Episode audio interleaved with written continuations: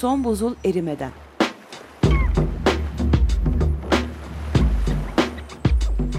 Küresel iklim değişikliğinin bilimsel gerçekleri üzerine.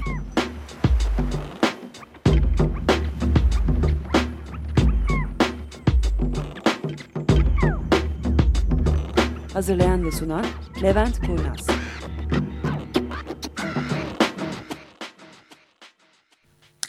E, merhabalar. 2 Haziran 2009. E, öncelikle hoş geldiniz. Merhabalar. Merhaba. Merhaba. Bu arada sırayla neyse önemli değil. Murat, Berna, Tufan dört kişiyiz esasında. Geçen hafta 5'tik, 6'ydık. Bu, Altı. bu hafta 4'e düştük. Sanıyorum sınavlar herkesin yoğunluğu oldu gelemedi. Birkaç hafta önce biz bu programı ilk yapmaya başladığımızda böyle gayet heyecanlı heyecanlı yarım saat 40 dakika önceden gelmiştik. Şey dediler bir, "Oo, bir şey değil siz yavaş yavaş alışırsınız son dakika gelmeye. Şimdi taksiyle koşa koşa yayına girmeden bir dakika önce kapıdan girebildik anca İstanbul trafiğinde. Onun için birazcık kafamız dağınık olacak kusura bakmayın. Şimdi bugün temelde birazcık ozondan konuşmak istedik. Birkaç haftadır çünkü ozonun lafını ediyorduk, çevresinde dolaşıyorduk. Ozon ne, nereden çıkar, tehlikesi nedir? Çünkü ozonla ilgili çok ciddi yanlış bilgilendirme var bizim tarafımızda. En basitinden başlayacak olursak bu şeylerde deodorantlarda CFC. deodorant kullanmayın çünkü ozona zarar veriyor. O öyle bir argüman yok artık. En azından böyle bir şey biteli çok uzun süre oldu. Bu ve benzer şeylerini konuşacağız ozonun. Yalnız ozonla ilgili konuşmaya başlamadan önce çok hafifçe bir atmosferin temel yapısı, bunun isimleri ne? Çünkü kullanırken iki tane kullandığımız laf olacak. Bunlardan biri troposferik ozon diyeceğiz, bir de stratosferik ozon diyeceğiz. Troposfer ne, stratosfer ne bunları birazcık anlatmak gerekiyor. Bizi ilgilendiren kısmıyla iklimde atmosferin iki tane temel katmanı var. Bunlardan bir tanesi troposfer yani en dibindeki Bize en yakın. bölge. Evet yani biz troposferin içinde yaşıyoruz. Bu yaklaşık 10 kilometre kalınlığında bir yer. Bir de ondan sonra diyelim hani bir 80 kilometre kadar stratosfer var. Stratosfer esasında iklimi çok ilgilendiren konuları barındırmasına rağmen temelde bulutların olmadığı bir yer ama ozonu barındıran temel bölge stratosfer. Hocam ozon nedir onu bir açıklasak. Şimdilik Yani üç tane oksijen atomunun birleşmesinden oluşmuş Ha, moleküldür Şimdi diye. en, en azından hepimizin bildiği e, eskiden beri oksijen dediğimiz şey iki tane oksijen atomunun birleşmesinden oluşan bir molekül. Buna karşılık ozon dediğimiz şey de üç tane O3. oksijen O3. Ve bunlar da hani bir üçgenin kenarları olarak düşünün. E, Her biri birbiriyle bağı olan bir e, molekül temelde. Çok komplike bir şey değil, çok zor bir şey değil. Ama dünyada hayatın bildiğimiz şekilde yaşanıyor olması temelde Ozon ozona sayesinde. bağlı. Neden? Bunu da açıklayalım. Şimdi güneşten gelen ışınıma baktığımız zaman bu ışınımın epey ciddi bir kısmı e, başta sanıyorum ilk programda mı ikinci programda bir yerde hata yapmıştık o konuda E, kızıl ötesi neredeyse yarıya yakını kızıl ötesi E, diyelim yüzde 40 civarı görünen ışık yüzde 10 civarı da Mor ötesi ve Mor ötesi. Şimdi mor ötesi esasında bu kadar az olmasına rağmen tehlikeli olan kısım. Çünkü kızıldan ha şöyle ay tufan yine kızacak. Şimdi lafı karıştırdık. Ee, biz çok yanlış bir şekilde e, yaşıyoruz. Banyoya girdiğimizde soğuk su musluğu mavi renkli, sıcak su musluğu kırmızı renkli. Ama esas enerjisine bakacak olursak ışınımın enerjisi, mavinin enerjisi kırmızının enerjisinden daha fazla. Yani o anlamda mavi kırmızıdan daha sıcak. İşte şey örneğini veriyorlar ya tüpler eskiden tüpler bitmeye yakın alevleri mavi alt tarafta kırmızı üst tarafta oluyordu. So sıcak yeri mavi Hı hı. yukarı doğru yükselip soğudukça kırmızılaşıyor. Kırmızılaşıyor. Şimdi dolayısıyla da güneşten gelen parçacıkların enerjisi, daha doğrusu ışınımın enerjisi kırmızı tarafında olduğunda biraz daha düşük, e, mavi tarafında olduğunda biraz daha yüksek. Şimdi yüksek enerjili olmasının ne sakıncası var? Esasında temelde bir sakıncası yok ama yüksek enerjili bir şey size çarptığı zaman canınızı acıtıyor. Yani bu bir futbol topu size çarptığı zaman yani yavaş çarpan bir futbol topu herhangi bir sorun yaratmazken sert çarpacak bir futbol topu ciddi hasara sebep olabiliyor. Aynı şey güneşten gelen ışınım için de geçerli. Aynı şey DNA'larımız için de geçerli. Evet. DNA çarptığında yüksek enerjili bir ışık DNA'yı parçalayabiliyor. Şimdi yüksek enerjili ışın dediğimiz şey bizim açımızdan e, mor ötesi. Bu ötesi. Mor ötesini de esasında temelde biz üç bölgeye ayırıyoruz. Bu esas bayanlar gayet daha iyi biliyorlar. Birazcık Güneş Özellikle bu mevsimde Evet, güneş üzerinde önce. yazan şimdi bu UVA, UVB ve UVC UVA, UVB, üç e, bölgeye ayrılıyor bunlar. Şimdi bunlardan bir tanesi çok fazla tehlikeli değil. Hangisi o? UVA. A galiba, olan yakın. hocam. A olan çok tehlikeli değil. Bu biraz daha görünür ışığa yakın olan mor ötesi ışın. Ondan sonra U-. UVB ve UVC tehlikeli olanlar.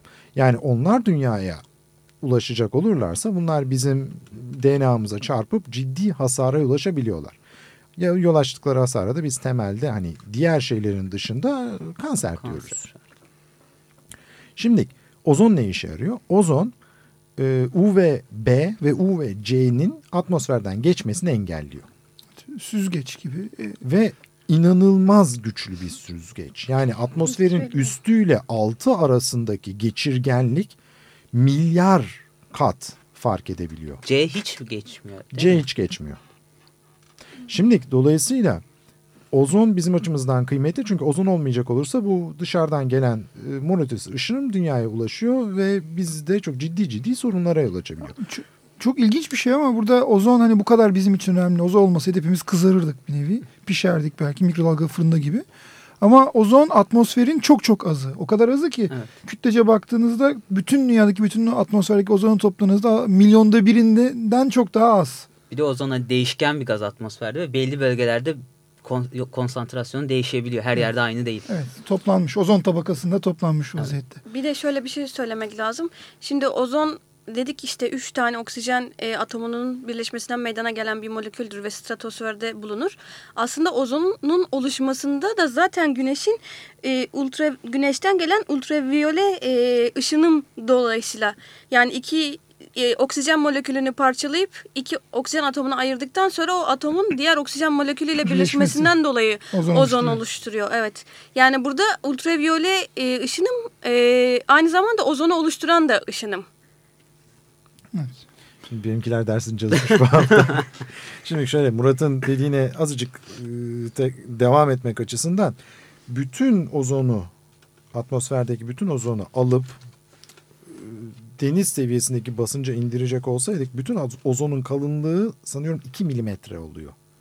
O derece az bir şey yani 400 kilometrelik atmosfer bu arada 400 kilometre hepsi.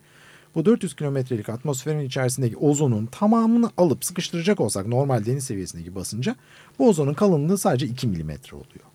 O kadar az bir şey bizim hayatımızı Evet. kurtarıyor. Ve o yani. 2 milimetre bizim hayatımızı kurtarıyor. Ama tabii bunun bir de öbür tarafı var. O 2 milimetreye zarar vermek çok kolay. Yani atmosferdeki oksijene zarar vermek çok Be- kolay değil. Beşte bir oksijen zaten. Ozat, azota, ozat, ay. Azota zarar vermek o kadar kolay bir şey değil. Ama buna karşılık ozona zarar vermek çok kolay. Şimdi ozonun esasında doğada pek çok düşmanı var. O zaman Ama zaten az- kendi kendine parçalanan bir şey. O üç yani kararsız bir yapıda olduğu için Evet. kendi başına bırakıldığında kendi kendine tekrar o ikiye dönüşüyor parçalanan. Bir de zaten görevi çerçevesinde İşte, parçalanıyor. Çünkü e, güneşten gelen ışın Yuttuğu mor zaman- emdiği zaman kendisi parçalanıyor. Şimdi ama bunun dışında birkaç tane daha nesne var. Bu özellikle e, nitik oksit ne oluyor tam? Nit, Nitrik e, oksit. Ne, ne nitrik oksit. o? Nitrik oksit. Ne Ne, o? o? Bu nesne e, atmosfere çıktığı zaman ozonu baş parçalayan nesnelerden bir tanesi ki bu da ciddi olarak gübreden çıkan bir gaz. E, Nitrik oksitin yanında e, hidroksi var. Hidroksil var. O Şimdi- var. Peki yanında. kloroflorokarbonlardan dur, hiç dur, dur, bahsetmiyor dur, musunuz? dur, dur, dur, dur, dur, karıştı. dur, dur, dur. Berna atlama ne olur. Tamam. Şimdi e, bu önce doğada yani biz istersek hiç dünyada olmayalım bazı nesneler var ki bunlar olacaklar mutlaka. Bunun dışında yalnız esas ozonun düşme. Ha şöyle bir adım geri. bu nitrik oksit gibi nesneler birebir parçalayan nesneler çoğunlukta. Yani bunun bir molekülü bir ozon molekülünü parçalıyor. Parçalayınca kendisi de bakımından. parçalanıyor. Yani Evet. Ozonu direkt etkileyen. Evet şey. ama buna karşılık iki tane nesne var ki bunlardan bir tanesi çok bariz rahat bildiğimiz klor. Bir tanesi de gene çok rahat bildiğimiz brom. Brom. Klor tuzun içindeki şey. Evet. Yani bildiğimiz sofra tuzunda bulunan tuz sofra tuzu biliyorsunuz sodyum klorür. Sodyum kısmı Na, klor dediğimiz Cl kısmı ve klor gayet bol bulunan bir şey atmosferde. Ama bu doğal olarak bulunmuyor. Yani dünya atmosferinde kendi başına klor gazı yok. Klor gazını biz üretiyoruz tamamen. Ve şu anda atmosferdeki ozona zarar veren temel nokta bu bizim ürettiğimiz klor gazı. Bu klor gazını tabii biz nasıl üretiyoruz de diyecek olursanız pek çoğunuzun ismini duymuş olduğu CFC, kloroflorokarbon dediğimiz bir nesne. Bu piyasada çok eski zamandan beri bilinen freon denen gaz temelde. Buzdolaplarında kullanılıyor Evet. işte. Soğutucu olarak. Soğutucu, Soğutucu. olarak kullanılan gaz. Daha doğrusu itici olarak kullanılan gaz pek çok noktada. Ve tabii deodorantların eski zamanda temel ana maddesi bu CFC gazları. İdi. İdi. Şimdi ana maddelerini işte ne olduğunu biraz daha devam edeceğiz. Kısa bir müzik arası alıyoruz.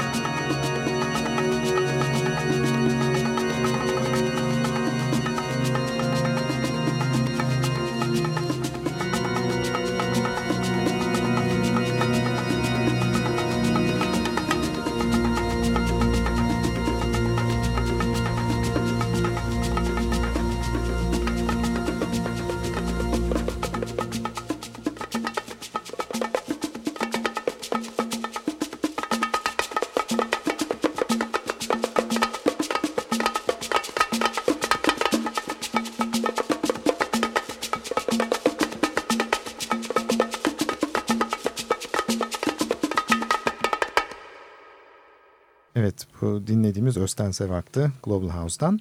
Şimdi ozonla devam edeceğiz. Kloroflorokarbonlardan bahsediyorduk CFC'ler.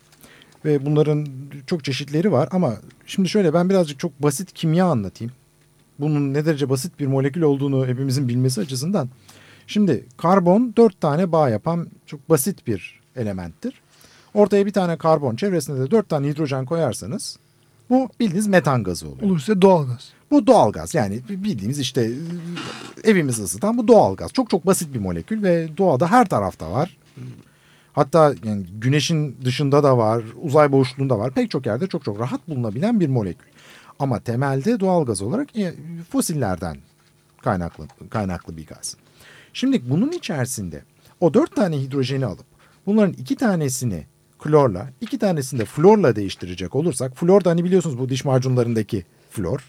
Çok yabancı olduğumuz bir şey değil. Bu gayet basit bir molekül. Ortada bir tane karbon, çevresinde iki tane klor, iki tane flor.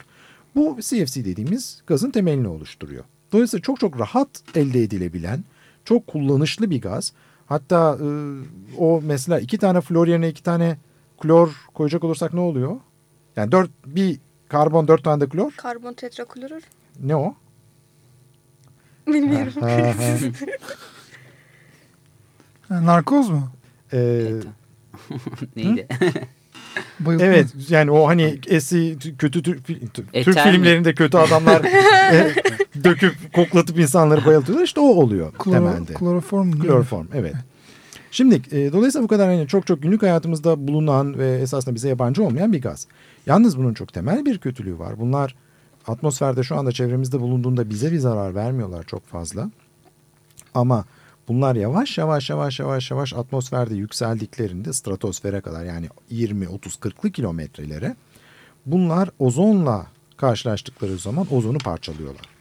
Ve bunlar birebir de parçalamıyorlar. Bunların bir tanesi yaklaşık 100 bin tane e, ozon molekülünü parçalıyor. Dolayısıyla bunlar son derece tehlikeli nesneler ve atmosferdeki ozona çok ciddi zarar veriyorlar çok uzun süredir. De havadan daha ağır oldukları için daha uzun süre alıyor statosfere taşınmaları. Evet yani şöyle bugün diyelim biz bütün CFC üretimine dünyada son verecek olsak ki verdik. Onda da panik olmayın. Bunların atmosferden temizlenmesi en azından 2050-2100 arasını bulacak. Zararının artık geri döndürülmeye başlaması 2030'larda. Şimdi bunun e, zararının engellenmesi için Zarardan bahsettiğimizde bu hani meşhur ozon deliği. Ozon deliği evet. Şimdi şöyle sadece ozon deliği değil. Çünkü ozon deliği dediğimiz şey çok basit bir şey. Bunu hepimiz duyuyoruz, okuyoruz pek çok yerde. Ozon deliği esasında bizi ilgilendirmiyor. Hiçbir şekilde. Ne Niye ilgili? Antarktika'nın üzerinde Evet. olduğu için. Çünkü ozon deliği dediğimiz şey gerçekten çok büyük bir delik. Binlerce kilometre çapına sahip bir delik. Ama bu Antarktika'nın üstünde. Antarktika'nın üstünde ozonun olmaması Antarktikalılar Hani- düşünsün. Antarktikalılar düşünsün bir de değil kutup ayıları düşünsün. Bir de işte orada yaşayan başka canlılar neyse o çok büyük bir sorun değil insanlık açısından. Çok e, kendimi düşünerek konuştum ama bu ozon deliğinden hem güney kutbunda hem kuzey kutbunda var mı? şimdi bu sadece Güney Kutbu'nda var. O zaman kutup ayıları düşünmeyecek. Onlar kuzeyde. Ama kuzeyde de azalma var. Kuzeyde de mi var Var azalma? Arktik. Şimdi temelde bu e, Antarktika'nın tepesindeki ozon deliği bir kere şöyle delik dediğimiz zaman hani e, simit deliği gibi bir delik değil bu. Daha çok e, bir incelme söz konusu. O bölgedeki ozonda bütün ozonun kalınlığında yüzde elli azalma Yarı yarıya azalıyor. yarı yarıya azalıyor. 2 kilometre iniyor 1 milimetreye. Evet yani biz buna delik diyoruz esasında. Şimdi e, bunun temelde niye Antarktika'nın üstünde ve başka bir yerde değil sorusu var. Bu ozonu yok eden nesneler esasında her yerde eşit miktarda var atmosferde. Yalnız bu reaksiyon yani ozonun yok olması reaksiyonu belirli bir sistemde yani bir buz molekülü olacak olursa o buz molekülünün üstüne daha hızlı yürüyebiliyor. Yalnız normal zamanda bizim üstümüzde stratosferde buz yok. Yani hava o buzu oluşturacak kadar soğumuyor bizim üstümüzdeki Şu stratosferde. uçakların uçtuğu yer eksi 75 derece falan. Onlar Ama yetmiyor. Yetmiyor. Bir de Evet. kutuplarda bu polar stratosferik bulutların varlığı. Evet yani bu polar stratosferik bulutlar dediğimiz çok yüksekteki bulutların oluşması Kutupların gerekiyor. üzerindeki çok yüksek Evet. soğuk bulutlar. Evet. Hı. Bunlar da sadece Antarktika'nın üstünde oluşabiliyorlar. Yani kuzey kutbunun üstünde yok. Güney kutbunun üstünde bu bulutlar var. Ve bu bulutların varlığı esasında ozonu yok eden şey. Niye? Orada sadece kıta var diye mi?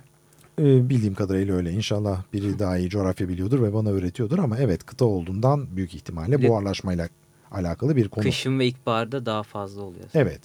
Kış sonu ilkbahar başında oluyor bunlar ve bu deliğin büyüklüğü de mevsimlere göre değişiyor. Şimdi tabii ilk keşfedilmesine sebep olan bu deliğin varlığıydı esasında.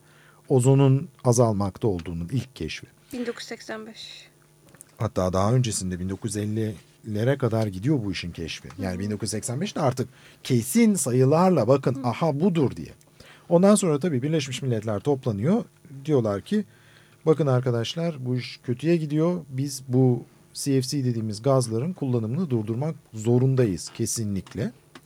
Ve 1987 yılında Montreal protokolü imzalanıyor. Ve en son okuduğum 190 kaç 5 ülkeden 194'ü mü buna imza atmış. Öyle bir Kimmiş şey. o imzalamayı? Ya onu da yazıyorlar. Zavallı bir yer. O hani tabii ülkelere zavallı demek çok hoş bir şey olmuyor ama gerçekten Pasifik Okyanusu'nda ufak bir ada devleti sanıyorum. Buna imza atmamış olan onların da yani konudan haberleri bile olmamış olabilir. Ya da başka bir sebep vardır. Hani ben bilmiyorsam lütfen bana da hatırlatın bunu. Biz de Türkiye olarak imza attık buna. Ve dünyada CFC'ler direkt olarak kullanımdan kaldırılacak dendi. Ve 1996'da sanıyorum bütün bunların kullanımı artık sonlandırıldı. Yani herhangi bir şekilde bu deodorant aman kullanmayın çünkü deodorant ozon tabakasına zarar veriyor. Tamamen bir geyiktir ve çok çok çok geçmişte kalmış bir geyiktir. Çünkü en azından geçtiğimiz 10-12 senedir kullandığınız hiçbir do- deodorantta ozon tabakasına zarar verecek hiçbir şey yok. Yalnız bu Başka şey Başka şey. Şimdi kullandığınız nesne başka bir şeye zarar vermez anlamına gelmemeli. Çünkü konumuz biliyorsunuz iklim değişikliği. İklim değişikliğinin fiziksel temellerinden bahsediyoruz.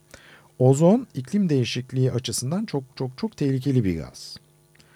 Atmosferde olması esasında iklim değişikliğine sebep olan gazların tehlikelilerinden hatta en tehlikelilerinden bir ozon değil yani nereye geliyorum CFC'ler. Ozon ayrı konu onu Ozon dörtte biri kadar karbondioksitin sera gazı sadece. Ozon e, iyi etkileri kötü etkileri birbirini e, karşılayabilecek bir gaz ama bunu yok eden CFC'ler yani kloroflorokarbonlar esasında çok ağır ve tehlikeli e, sera gazları. Şimdi yalnız biz bu hemen CFC'lerin kullanımını engelledik ama buna karşılık CFC'lerden Yerine ne geçti? biraz daha biraz daha pahalı bir gaz kullanıyoruz. Sanıyorum yüzde otuz daha pahalı maliyeti. Hidrofluorokarbon. Hidrofluorokarbon. HCFC dediğimiz gaz. Ne onda bir- hidrojenlerden bir tanesi yer mi değiştirmemiş? Evet yani sadece hani o dediğimiz gibi metandaki hidrojenlerden bir tanesi duruyor. Şimdi bu gazlar e, CFC'lere göre tamamen ozona karşı nüt- Dostlar. dostlar. Çünkü stratosfere kadar yükselemeden parçalanıyorlar atmosferde. Ömürleri kısa nispeten. Ama buna karşılık en az ozon kadar neredeyse tehlikeli sera gazı bu nesneler. Şey, CFC'ler kadar değil mi? Evet. En az CFC'ler Ben kadar. ozon deyip duruyorum değil mi? Tamam. CFC'ler ne kadar e, bu klor, klorlu florlu karbon diyeyim ben. bu klorlu florlu karbonlar ne kadar tehlikeli? Yani karbondioksit kıyaslarsak. Karbondioksitten 10 bin, 6 20 bin, bin. 14 bin katı falan var. Bir de atmosferde 100 ila 200 yıl arasında durabiliyor yani. Küresel ısınma potansiyeli o civarda. 6 bin 14 bin kat. Şimdi e, bu konu gayet uzuyor. Yavaş yavaş kapatmamız gerekiyor. Hocam bir şey ekleyeceğim. Hidrokloroflorokarbonların da kullanımının 2030 yılına kadar e, hani bitmesi Evet. planlanmış. Yani bizim deodorantların içerisindeki gaz bu hidrofloro gazı ve esasında o da tehlikeli. O sera gazı olarak tehlikeli yalnız. Ozonla alakası yok. Sadece hani yerine oturtalım istedik. Ve sanıyorum süremiz bitti. Onun için bir kez daha sizlerden e, gelecek hafta görüşmek üzere izin istiyoruz. Evet, haftaya görüşmek üzere. Hoşçakalın. Hoşçakalın.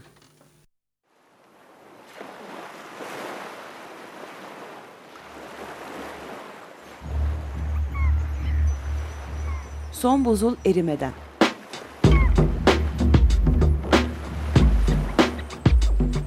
Küresel iklim değişikliğinin bilimsel gerçekleri üzerine.